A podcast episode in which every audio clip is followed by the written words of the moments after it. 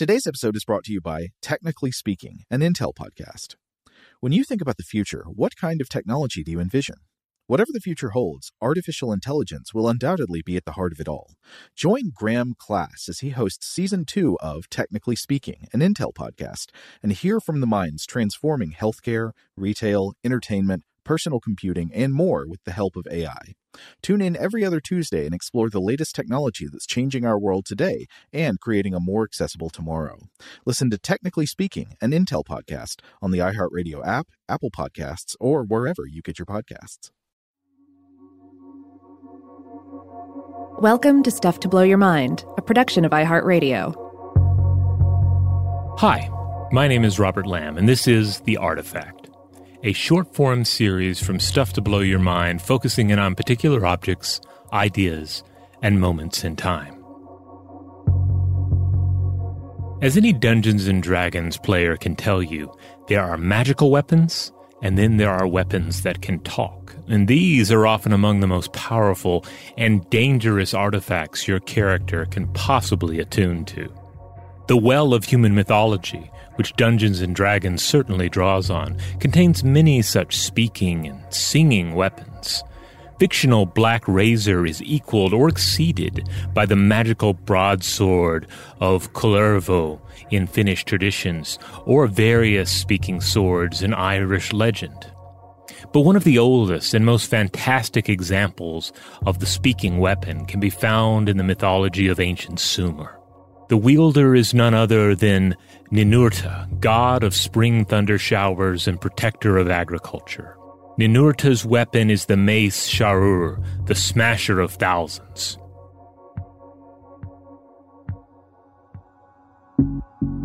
Why a mace, you might ask? Well, as Gabriel et al. Point out in nineteen ninety-one's From Sumer to Rome, the mace was one of the most important weapon technologies of the ancient world. While certainly an evolution of the simple club, the mace was absolutely devastating against the unarmored skulls of your enemies. The authors point out that the ancient Egyptians kept the mace as a symbol of authority and power until seventeen hundred B C E, as their armies only fought enemies that boasted neither armor nor helmets. The mace dominated the battlefield. In fact, the helmet emerged as a technological response to the crushing power of the mace. According to Gabriel et al., the third millennium B C E stele of vultures presents us with the earliest evidence of spearmen wearing helmets. And this is backed up by the bodies of soldiers found in the death pits of Ur from around twenty-five hundred B C E. But the sewn mace reigns supreme as the most commonly used melee weapon from roughly four thousand to twenty-five hundred B C E. So it is the ideal weapon for an ancient Sumerian god to wield. There was simply no compelling reason to abandon it if one's enemies lacked metal helmets. But Sharur was no typical mace. The weapon spoke. It could fly across vast distances and even take on the form of a winged lion. As Ibrahim Amin points out in the Monster Hunter's Handbook, the weapon was capable of smashing enemies either on its own or in the hands of Ninurta. It also rained fire and venom down on its enemies and allowed the hero god to slay the terrifying demon Azag and its army of rock demons. In the Sumerian poem Ninurta's Exploits, the hero is said to pound Azag's body with the mace as if Azag were mere barley.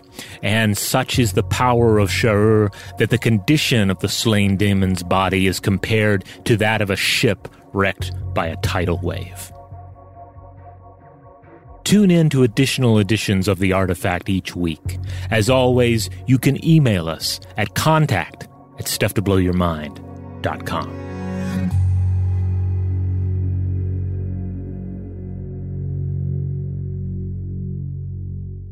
Stuff to Blow Your Mind is a production of iHeartRadio. For more podcasts from iHeartRadio, visit the iHeartRadio app, Apple Podcasts, or wherever you listen to your favorite shows. Today's episode is brought to you by Visible. The future of wireless is here, and it's transparent. Switch to Visible, the wireless company that makes wireless visible. Get a one-line plan with unlimited five G data powered by Verizon, just twenty-five dollars a month, every month, taxes and fees included. No hidden fees, no surprises, no, really. What are you waiting for? Get with the times and switch to Visible at visible dot com. Monthly rate on the Visible plan for data management practices and additional terms, visit visible dot com.